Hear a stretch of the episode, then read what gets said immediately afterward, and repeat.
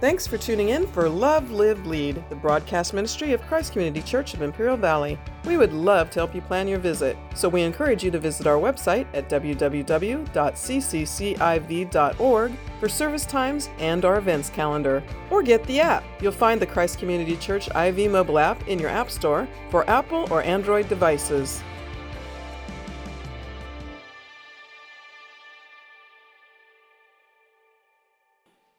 Have to live in your stench any longer.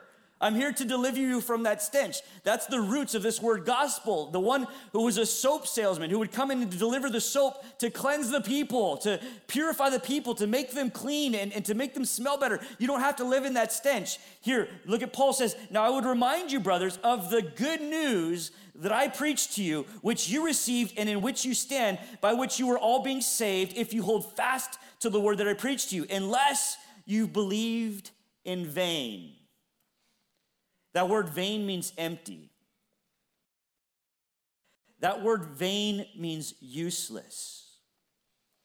And in a room this size, people watching from home, there are some of you this morning whose faith is useless.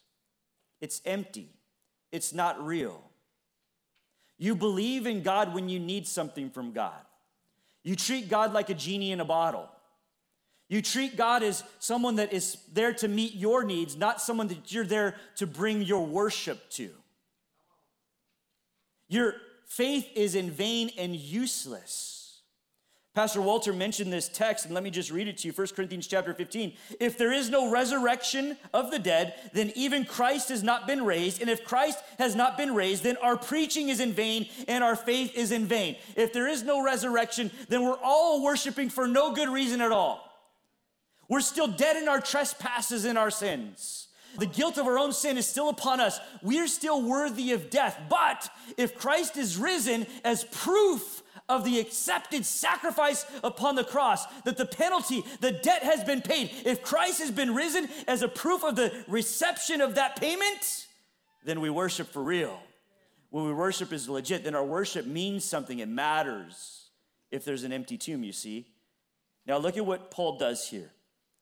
He says, verse 3 For I delivered to you as of first importance that which I also received that Christ died for our sins in accordance with the scriptures.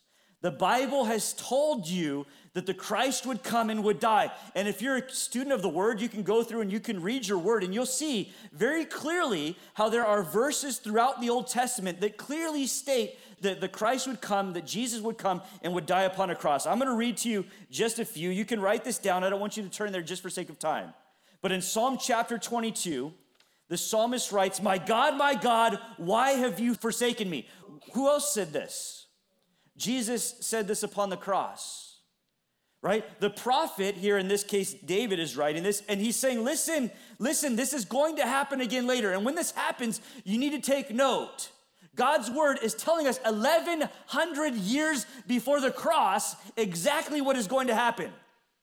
It goes on, and if you read, if you read later, it says in verse 6 But I'm a worm, I'm not a man, scorned by mankind, despised by the people. All who see me mock me. They make mouths at me, they wag their heads. He trusts in the Lord, let him deliver him, let him rescue him, for he delights in him. Exactly what the mockers said at the foot of the cross as they watched Jesus die. It goes on, it gets better than that even. Listen to what it says in verse 16. For dogs, they surround me, and a company of evildoers, they encircle me. They have pierced my hands and feet. I can count all of my bones. They stare and they gloat over me. They divide my garments among them, and for my clothing they cast lots. Exactly, exactly what happened to Jesus is foretold 1,100 years before it happens in the book of Psalms by the prophet David. Amazing, is it not? Now, think about this just for a moment.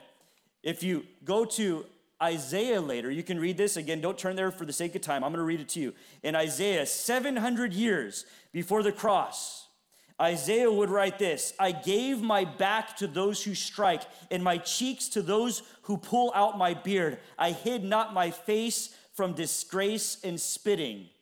Who else did that happen to? Listen to this Isaiah chapter 52. Behold, my servant shall act wisely. He shall be high and lifted up on the cross. He shall be exalted, as many were astonished at you. His appearance was so marred beyond human semblance, and his form beyond that of the children of men. So shall he sprinkle many nations. Kings shall shut their mouths because of him.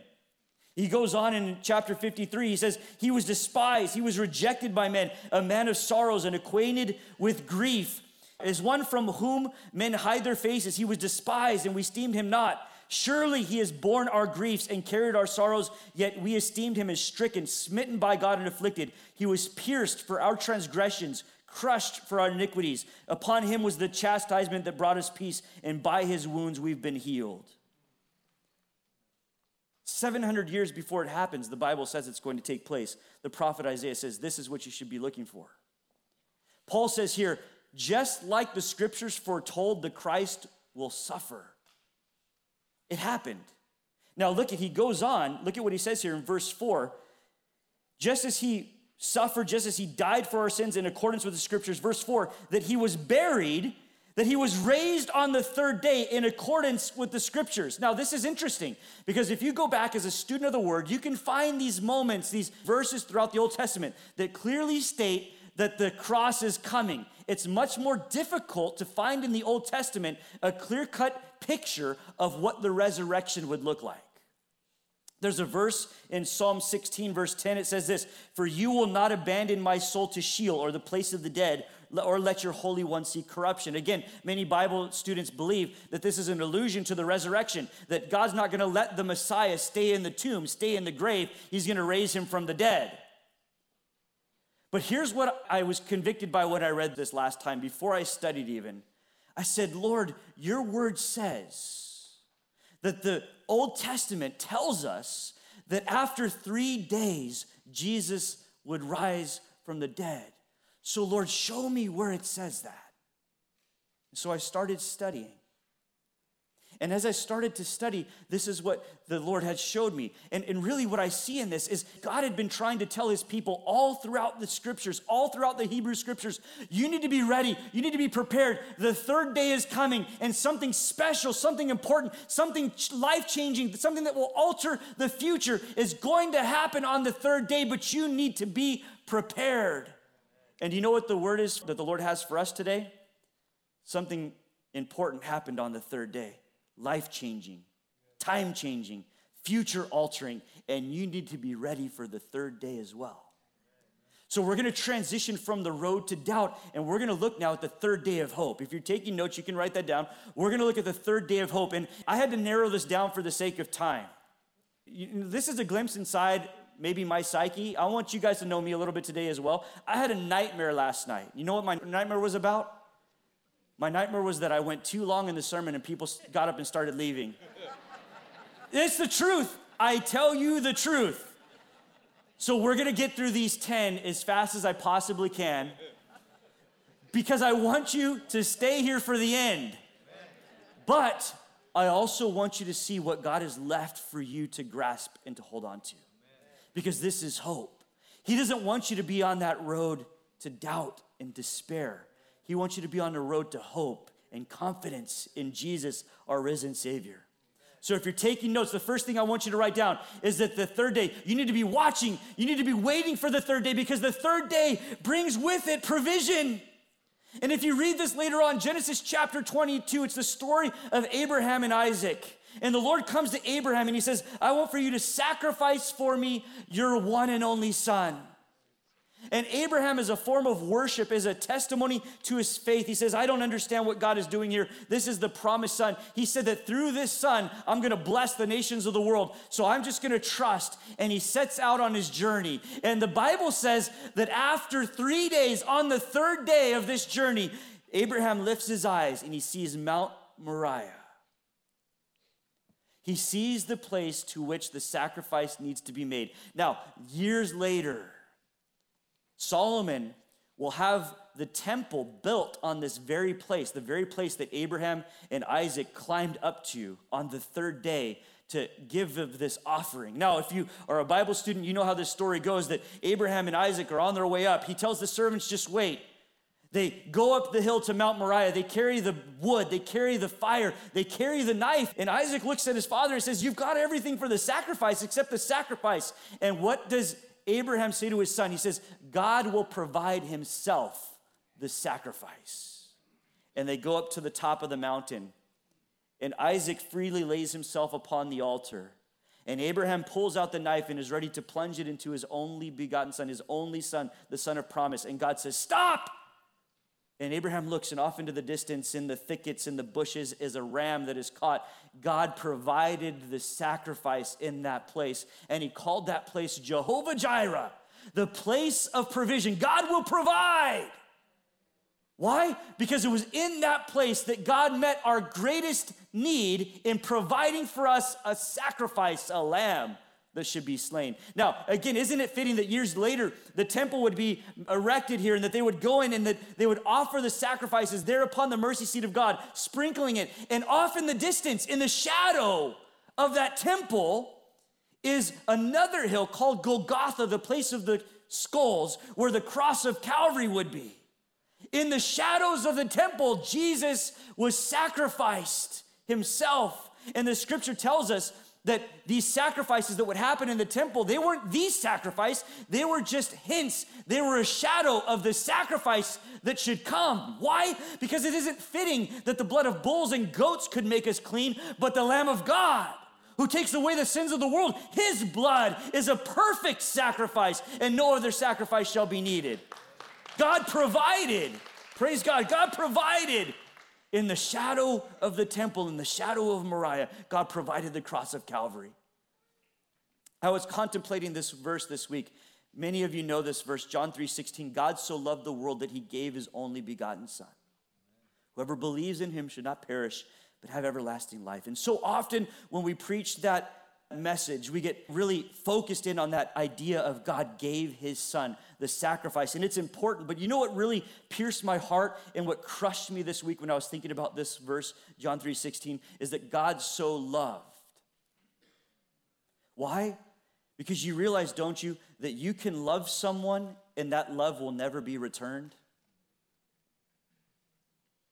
You remember being in junior high? Maybe you have a junior high or a, a grade school crush, and you can't wait to get to school to see that person, and you hope that that person notices you. But that person might as well not even know you exist. Today, in today's day and age, you're waiting for a text, you're waiting for a phone call, and it never comes. Why? Because you have affection, you love this person, and they don't even know you're there. They don't ever return that love. Well, this is what God experiences all of the time from a world that rejects Him. He loves them and it's never returned. But what's amazing to me is that even though that frustration is there, even though that heartbreak is there, God so loved the world and He gave His Son anyway, even though He knew it wouldn't be returned. What more proof do you need of how He feels about you, my friends? The scripture says this in Romans chapter 8. It says, He who did not spare his own son, but gave him up, sacrificed him for us all, how will he not also with him graciously give us all things? If God didn't withhold his son from you, why would he withhold any other blessing from you? He already gave what mattered the most to him. God, in that moment, on the third day, be watching and waiting the third day because the third day brings provision. It brings exactly what you need. You needed a sacrifice, and God gave his son as that sacrifice. Secondly, if you're taking notes there, I want you to know that the third day we need to watch and we need to wait because the third day brings protection. In Genesis chapter 42, you can read about Joseph. Joseph, who is a type of Jesus. Just Joseph, who was rejected by his brothers, who was sold into slavery, left for dead by his brothers. How this man rose to prominence in the house of Pharaoh, was put over all of Pharaoh's worldly possessions, was governor over all of Egypt. He was second in command only to Pharaoh himself. And it just so happens that in Genesis chapter 42, a famine sweeps over all of the world, and only Egypt has enough grain because God gave Joseph enough wisdom to store it up. So Joseph's brothers, they make their way to Egypt to beg for food, and they find themselves in the presence of their brother. They don't recognize their brother. They don't recognize that this is Joseph, the one that they sold into slavery, the one that they left for dead. And so they come before him and they beg, Please, uh, there's 11 of us in our father in our father's house. We're starving. Please give us something to eat. And Joseph recognizes those brothers. And he takes those brothers and he throws them into confinement. He throws him into prison for guess how many days? For three days. And on the third day, Joseph comes to those brothers and he says, Listen, if you will just listen to me, you'll have plenty of food and you will live. I will protect you from this wrath on the third day. Now, what's amazing to me is that I want you to understand that the ark in the scriptures also a picture. It's also a type of Christ. The ark is the place that Noah took he and his family into, and it spared them from the wrath that God was going to pour out in the form of water upon the earth. And those who were safe within the ark were safe from the wrath of God. Right? Jesus is a type of this. Now, this is what blows my mind. This is amazing to me. But do you realize that when the ark came to rest after the storms, after the floods, it came to rest on the same day as the resurrection on the 17th of Nisan.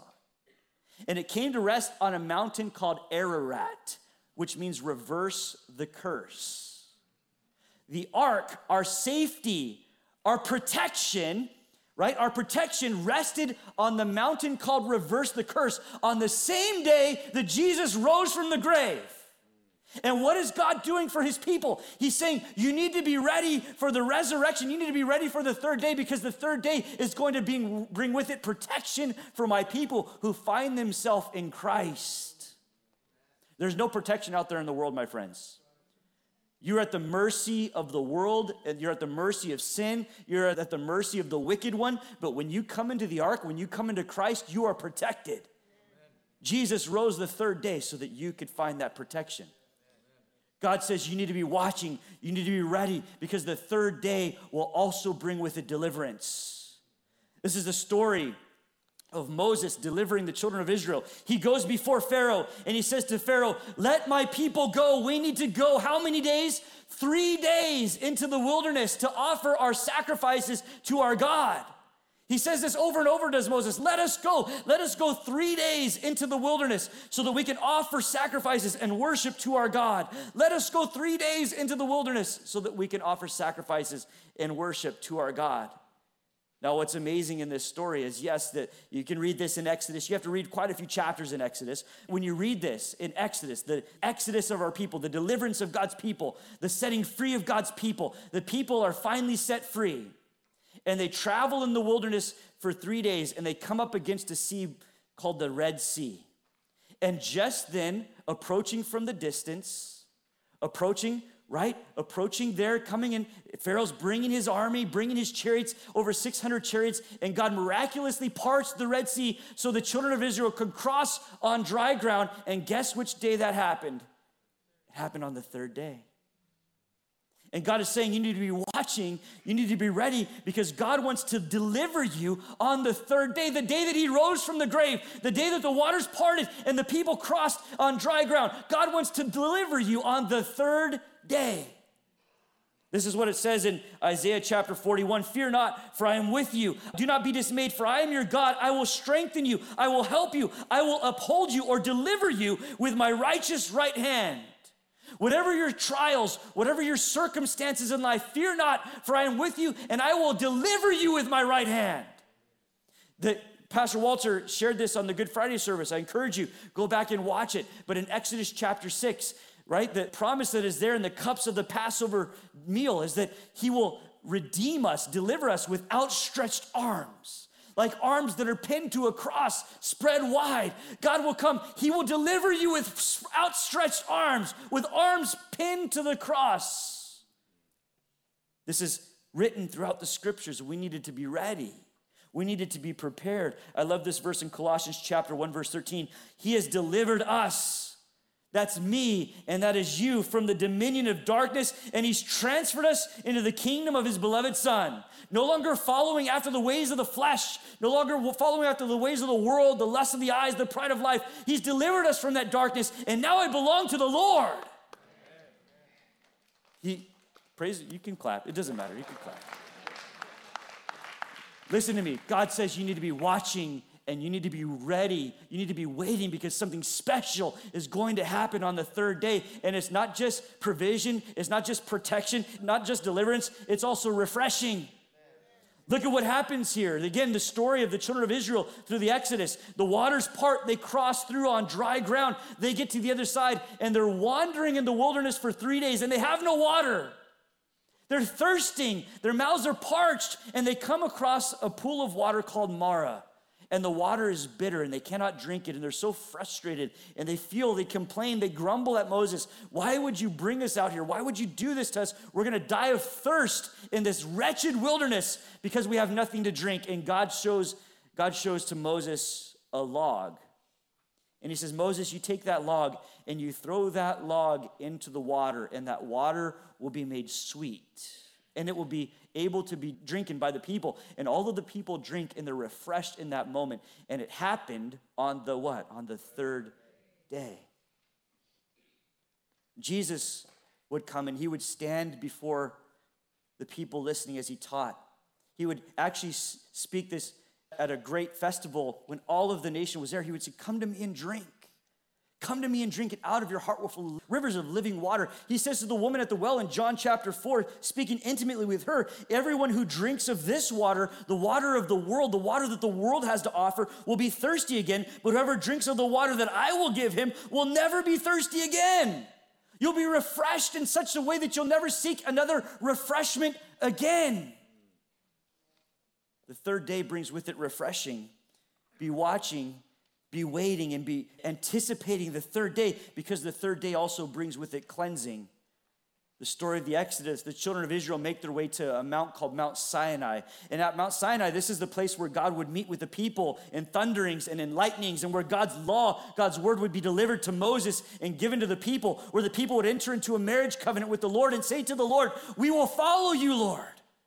But before that happens, Moses, and you can read this later, Exodus chapter 19. Moses is told by the Lord, I want you to go and I want you to tell the people to make themselves ready, to cleanse themselves, to fast, and to prepare themselves, because on the third day, I'm going to come and I'm going to meet with the people. And if they're not ready, it's only going to be bad things for them. So I'll tell them to wash themselves, to cleanse themselves, to prepare themselves, and to be ready for the third day, because I'm coming on the third day. So the people prepare themselves and they meet with the Lord at the base of Mount Sinai. God delivers to them the word of God, and they're amazed when those trumpets blast and they see the cloud of the glory of God descend and they hear his voice thundering, and they're so frightened and afraid, and they're in awe of who God is. And it happened on the third day. Well, that same type of cleansing Jesus offers to us at his resurrection, at his raising from the dead. David, after his sin with Bathsheba, after he had committed adultery with a, with a married woman, and then in order to cover up his sinfulness, he kills her husband. After that sin, this is what David would write in Psalm 51 Wash me thoroughly from my iniquity and cleanse me from my sin. He goes on in verse 7, he says, Purge me with hyssop, and I shall be clean. Wash me, and I shall be whiter than snow. Only God can cleanse you and wash you and prepare you for his coming. There is no good deed, there's no good work that you can do. You can't stand in front of a mirror long enough. You can't put enough makeup on, enough concealer on to cover up what is in your heart. Only God can cleanse you and prepare you that way. Listen to what it says in the book of Titus. It says, He saved us not because of the works done by us in our righteousness, but according to his own mercy by the washing and the regeneration. That word regeneration means rebirth, by the rebirth and the renewal of his Holy Spirit, whom he poured out on us richly, lavished on us through Jesus Christ our Savior.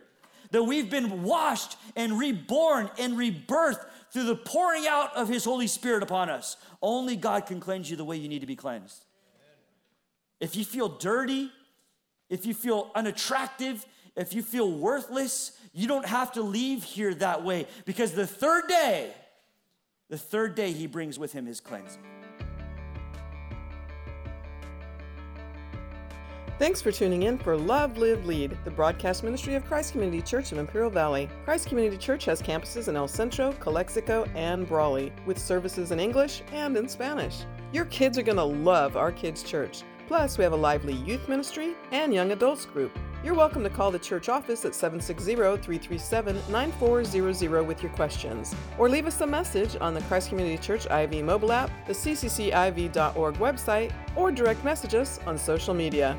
We are really looking forward to meeting you. So, again, the website is www.cccIV.org or call 760 337 9400 so we can plan your visit.